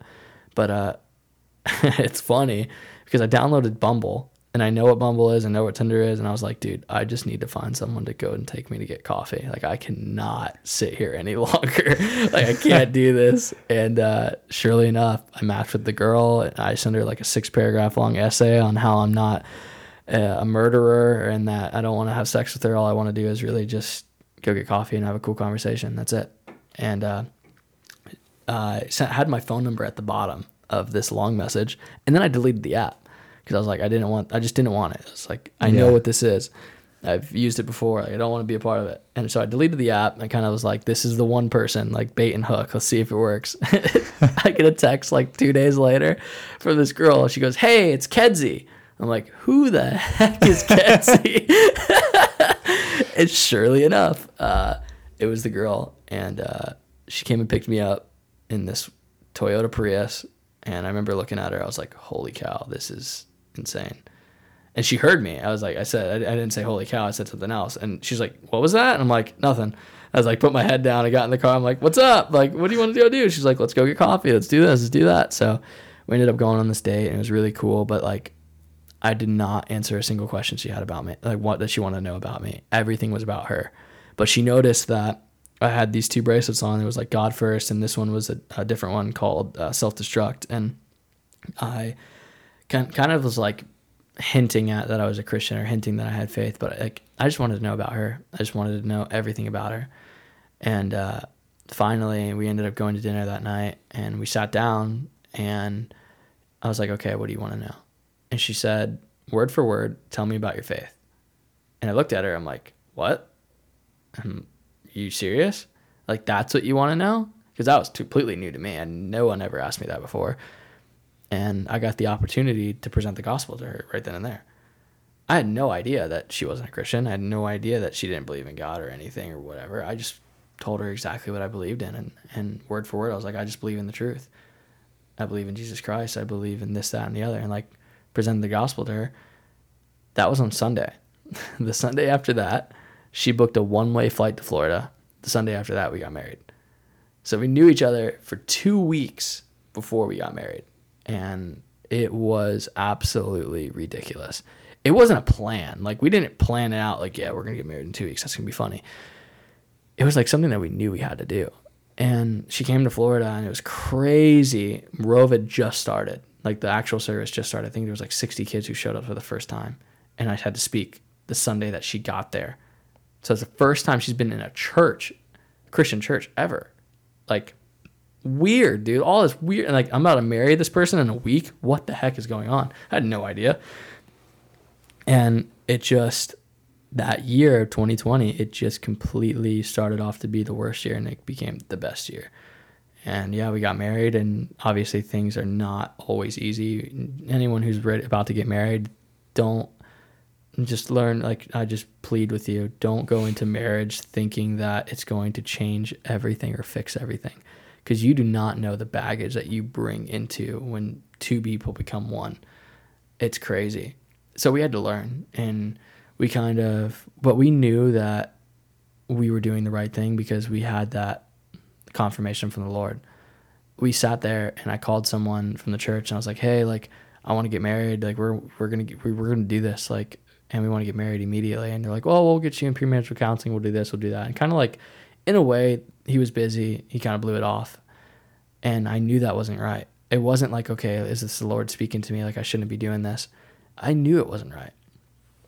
Put my head down. I grabbed her hand. I said, Lord, like, if this is you, if this is what you want, if this is your marriage, like, if you want us to get married, I pray that you open that door for us and just make it clear. We we're small minded little babies. Like make it clear for our little head. Like please. And uh, we go to my one of my best friend's houses, uh, Matt Manzari, and we sit down with him, and uh, he just starts going over all these questions, and we start talking. He hadn't he didn't really know that we were gonna wanted to get married. We didn't really talk about it. Like I, I told him like, oh yeah, this chick's really awesome. Like I want to marry this girl, but like it wasn't serious. And uh, he just basically did premarital counseling with us. and he laughs and he goes, I never do this. And quite frankly, I will always avoid doing this. But like, if you guys want to get married, I'll marry you guys in the backyard Sunday. Like, let's do it. And no joke, we left his house and rushed straight to the uh, courthouse. And we got to the courthouse with one minute to spare. No joke, one minute.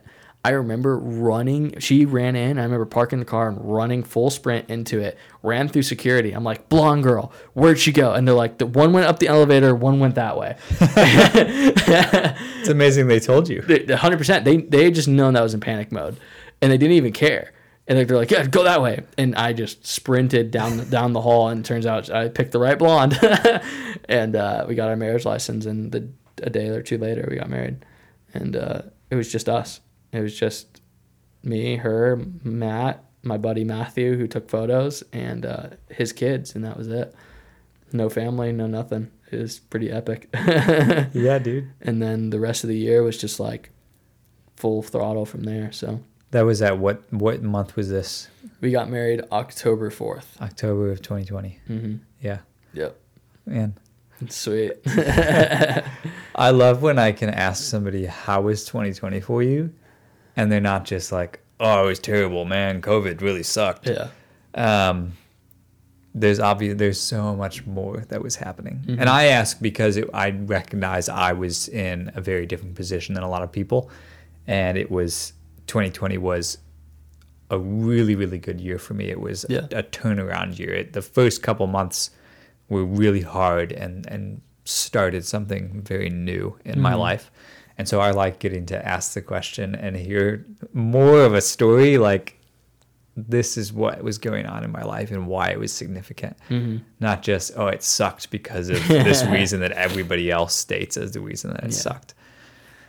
And apparently, this was like a first time sharing some of this stuff. Yeah, and now it's been. gonna go on the internet, and everyone's gonna know. Sweet. I love it. Maybe more people than usually listen if if you throw it out there for people. I will 100% yeah, that'd there. be sweet. Absolutely. So from that point, Mm-hmm. did life start looking very different? You'd been asking God for Mm. a missing piece to the Mm-hmm. puzzle. Did He give you that piece, and now things 100%. started looking different for you? Hundred percent. I truly, truly believe my faith hit a light switch or hit like the restart button as soon as I got married. It was like a whole different ball game. My my life completely changed 180 immediately. I didn't think it was going to change immediately, but it changed. it definitely changed, and it wasn't about me anymore. It was about us, and it was about ministry, and it was about this, it was about that. But uh, it there's some things that had happened shortly after that created a lot of trouble in our marriage, and it was because of ministry. It was because of church, and it created more problems than than good. I strongly suggest that if anyone is considering getting married and they're in a they're going to be in a ministry standpoint, do not go into ministry within the first year of your marriage. Don't do it. It unless God says otherwise. But it will only drive you guys apart because we didn't understand or we understood the commitment that we were making. That much is clear. But the expectation that church puts on you when you get married is this focal point of you're serving, so she has to serve. Whole, we're going, we're gonna, we're gonna be fighting. The church, I love them. I, I have nothing but respect for them, but they set us up truly for failure. It was failure, and even still to this day, people will never know the pain that we were suffering because of church, because of ministry, and the fighting and the arguing, not because of anything that we were con- were doing. It wasn't because of, oh man, like any any normal argument, but it was because of the church. It was, and then who do you blame from the church? You blame God. I will never forget, and I've never I've never brought this up to the public, so this is gonna be a first.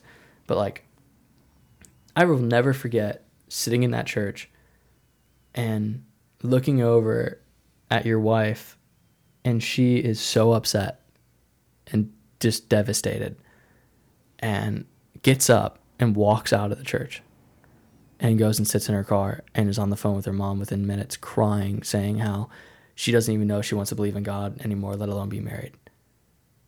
It it changed me.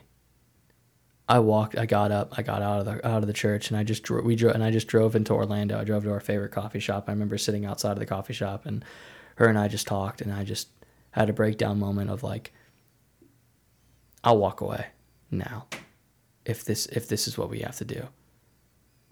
What I I don't know what to do, but uh, I'll walk away from the church. I'll walk away from this. Like I need to fix this. And thinking we were gonna get help, we really didn't.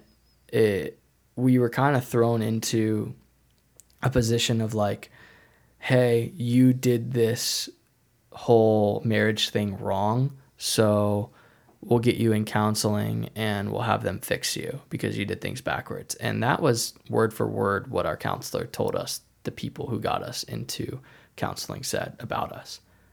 And it broke us.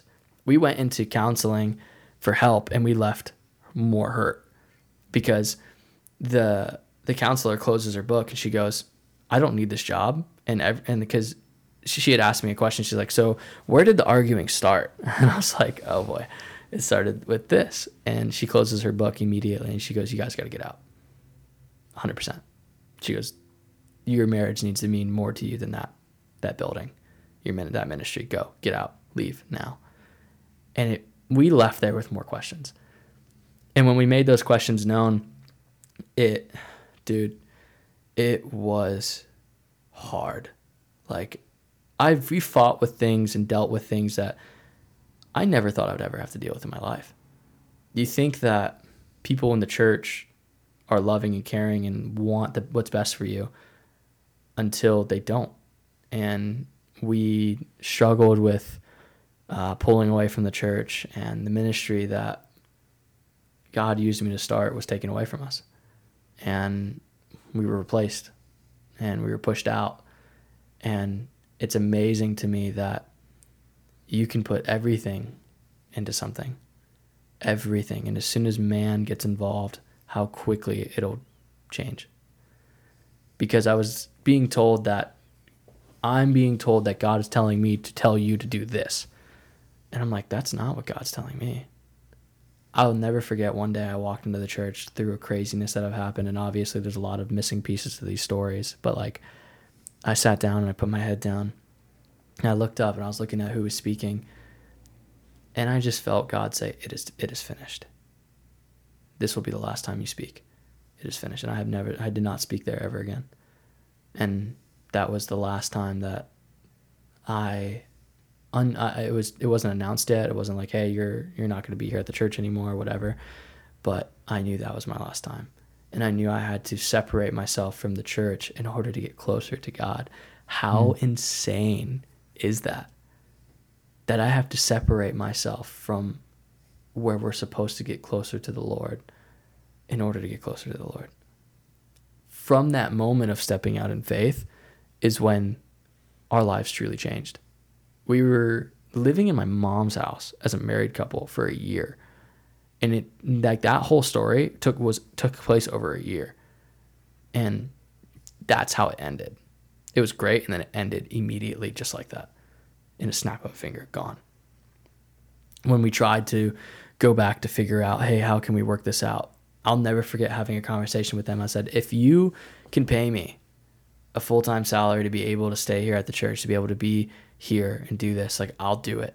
I'll i'll give up bmx i'll give up everything but i have like these upper other opportunities that are popping up and i'm not saying yes or no to them because of the church because of my position here and instead of trying to help they thought help was okay get rid of them and they just threw us out with the bathwater basically and still to this day having conversations with people that were involved and what had gone on it's amazing to me that I can hold myself accountable for the decisions that I've made and the things that I've done and the things that I've said.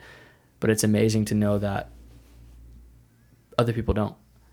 And so when you asked me about like the faith and everything, dude, we went head on into the biggest, craziest storm right into our marriage. It wasn't until we landed here in the Bentonville area until we finally got a fresh breath of air and got to let go and move on. Like I, we picked up everything that we had and just moved, just like in an instant.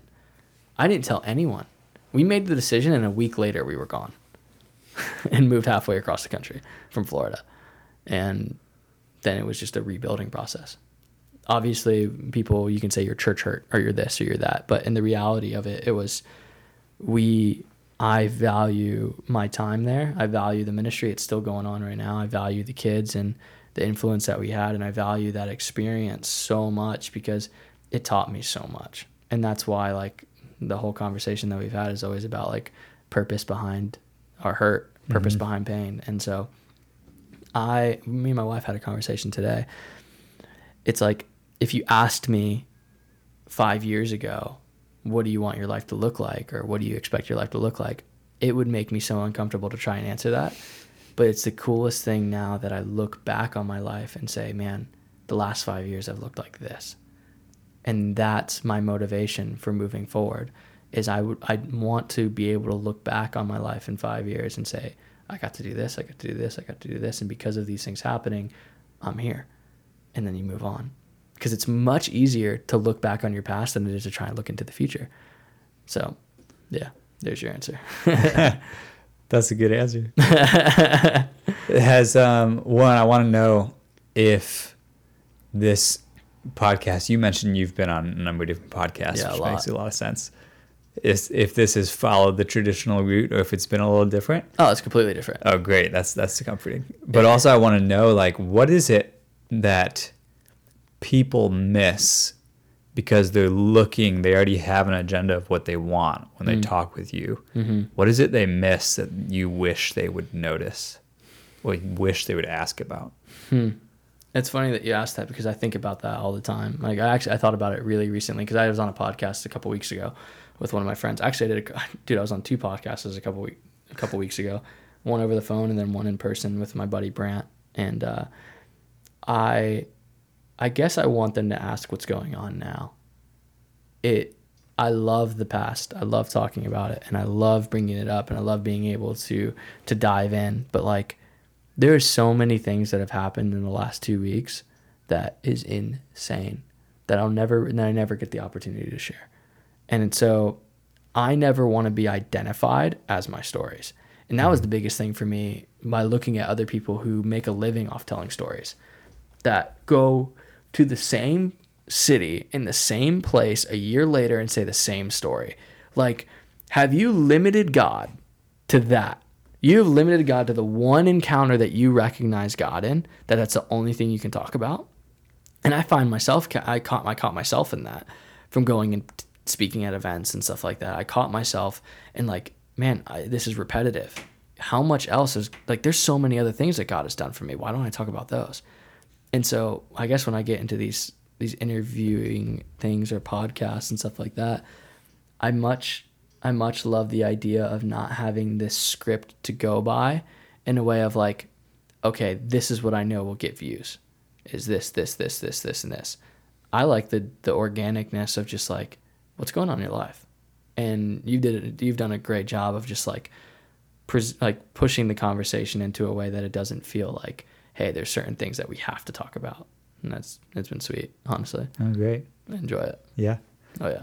Dude, it's it's so funny to me too. The part of the reason I initially started wanting to do this is because I started having conversations with just random strangers or people that I had interacted with in some regard and hearing these wild stories of their life that you would never know.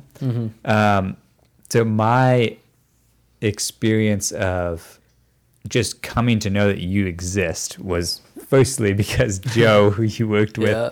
I was hanging out with him and taking photos, and he said, "Oh, Joel, remember?" that's just him, right? yeah, that's him. Joel, do you do you remember how you said you wanted to have somebody on the podcast who you've never met before? I said, "Yeah, I, I've probably said that." Yeah. He said, I found the guy. so immediately was intrigued. I was like, don't tell me anything then. Yeah. And then my first interaction with you is just you show up with Kenzie at Life Group. Um, And you met your- and you met my wife before. I've met, yeah, I had Yep. met Kenzie because she'd been into the cafe before with uh, your dog. yeah. And so I just see the two of you in this super normal community, close, like family setting, mm-hmm. just living life. Yeah.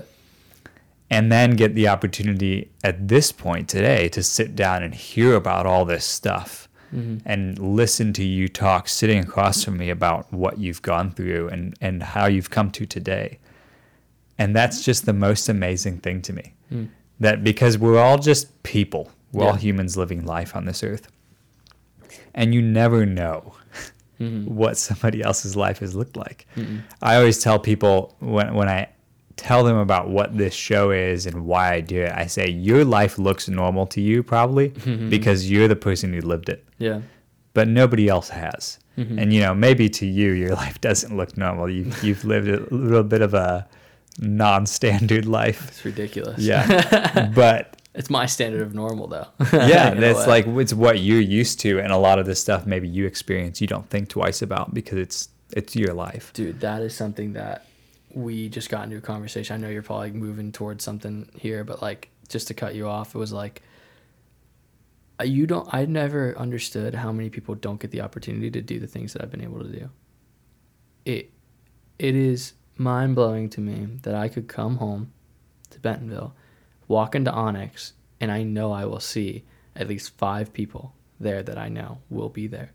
And that to me is terrifying to know that my day consists of this place no matter what and that they they're not probably ever going to get the opportunity to go do what I've been able to do. Just in the last two weeks, I've been in the last two weeks. I was I did 26 shows in California from San Diego to San Francisco. Hopped on a plane, went to Tulsa, landed in Tulsa at midnight. Spent the night in my bed here in Bentonville. Got coffee at Onyx, had lunch with my wife. Flew out an hour after that, after lunch. Flew to Charlotte. Was in Charlotte for a little while. Went to Myrtle Beach. Did a show in Myrtle Beach.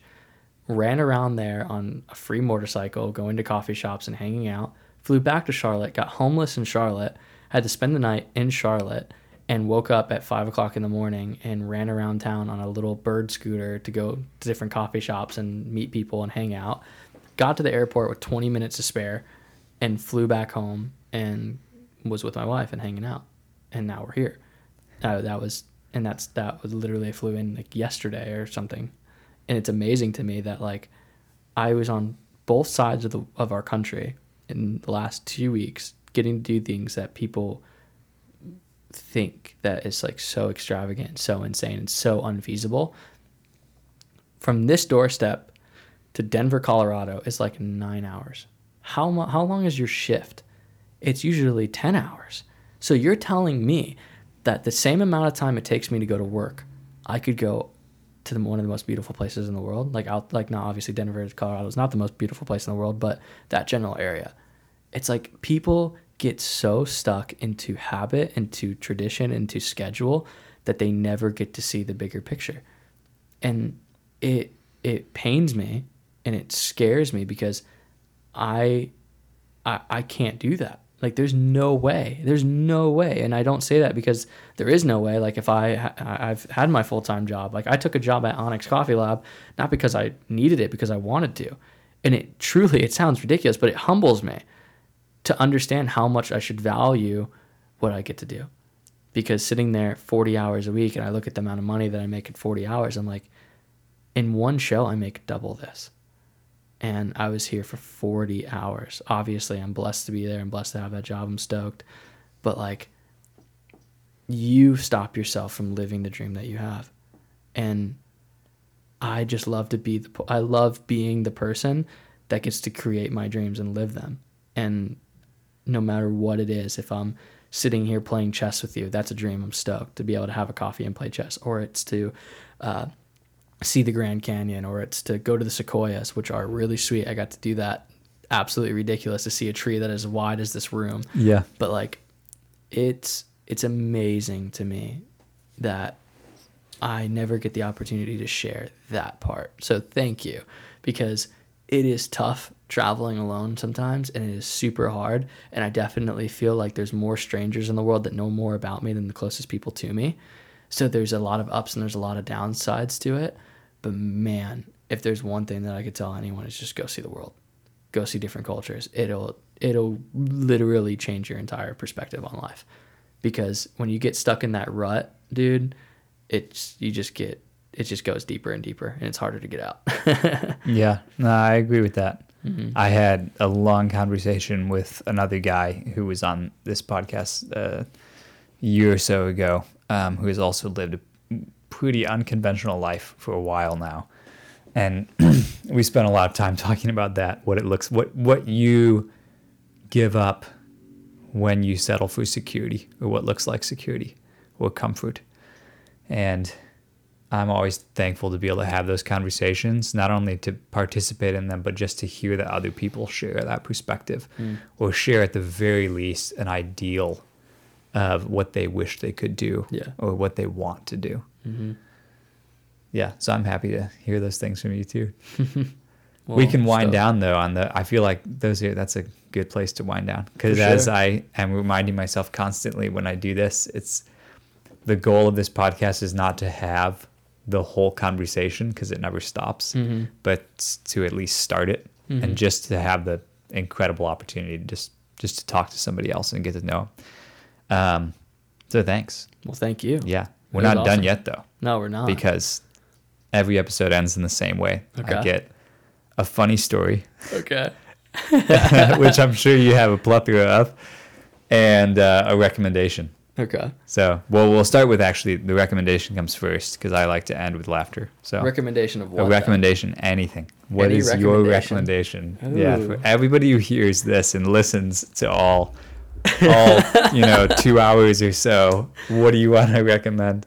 Oh man, that's tough. It's usually something very uh, intangible, but it can be that you've been enjoying mangoes recently. And you recommend a mango, you know, whatever you want. Actually, uh, uh, if it, if it's like that, then I have to do. I, I have to say something serious then. Okay. and I, I'm just trying to. I'm just trying to let the words roll off of my tongue because, man, I would recommend people to tell their stories. It because I can tell you a story about how I enjoyed this cup of coffee. I can tell you a story about hmm. how what my day was like driving here. I could tell you a story on why I chose this outfit that I'm wearing. And it's amazing to me that people feel so silenced and just tell your story. Like whatever it is. And I know that sounds like, oh man, this is just like you're just trying to be a podcast kind of guy and we're going to clip this and it's going to sound super inspirational.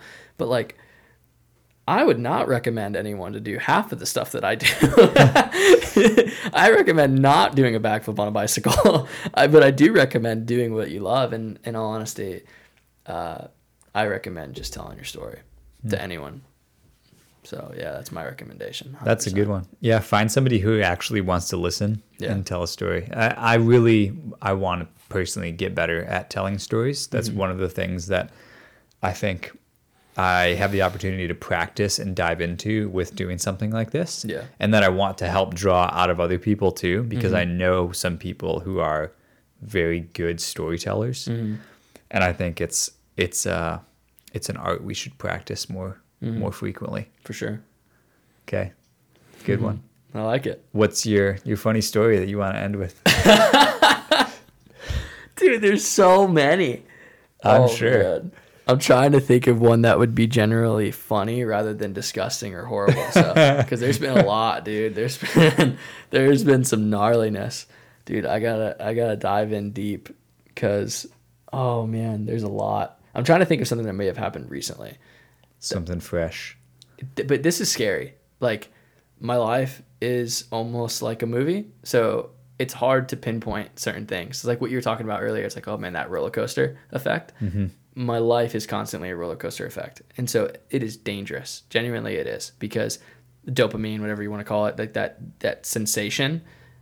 When I don't have that sensation, it's scary because I now I've been so accustomed to adrenaline, so accustomed to that dopamine hit that like nothing like the most simplest thing is funny to me. Like it's just weird. Like I just like sitting sitting in a coffee shop with no one around and just drinking a cup of coffee and just like people watching is like what I like to do now instead of like jumping off cliffs and sketchy stuff. But funny story. Oh man, I'm going off the track again. um Coincidentally, that's how I also get my dopamine hits is sitting in cafes and just watching people. love it. Yeah, love talking to the baristas. Hundred percent, dude. I That's my recommendation. Go get to know a barista in a local shop. or go talk to the oldest person at a coffee at a hipster coffee shop. It'll change your life. There's a guy named That's a Mr. Michael Great recommendation. that changed my life. He is 88 years old, 86, 88 years old, and he is the funniest human being I've ever met in my entire life. And him and I are like really close friends. And he gives me he's he basically told me that uh, he is going to mentor me, and he did for a year of like solid mentoring about everything, and he's nuts. And it's funny because he is he knows every Bible verse, every scripture, and we're having a serious conversation. We're sitting by the lake. And here's a funny story. We're sitting by the lake, and he's taught me so much. He made me like memorize Romans 12, all this stuff, and like genuinely, he was what I needed in that crazy time in my life. And we're sitting there at this lake, and he used to be an opera singer.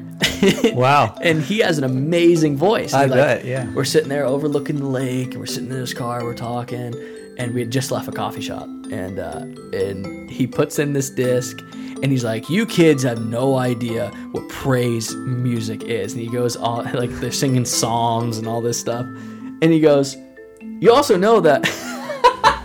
You also know that weed's in the Bible, right? As he takes his like little packet, has his blunt, and lights a blunt and starts smoking weed in front of me.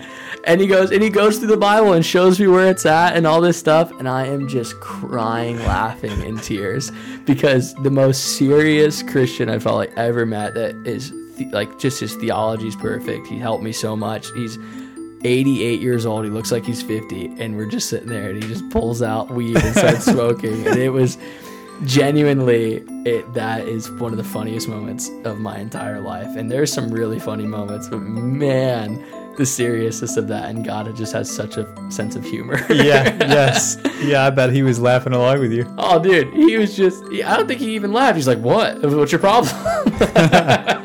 but man, like, with the travels, with everything, I could go on and on, especially when it comes to funny stories. So, Yeah, I bet. I, I- have this journal, this book that has some deep, dark secrets, but some funny stories in it, man. So I'm sure. To, next time, I'll have to, we'll have to just open that journal and just start sifting through it. Yeah. See what's going the, on. the special edition of the podcast. Oh boy, Mr. Michael. Mr. Michael. That's great. Thank you for sharing. Oh, pleasure. Dude, this has been awesome.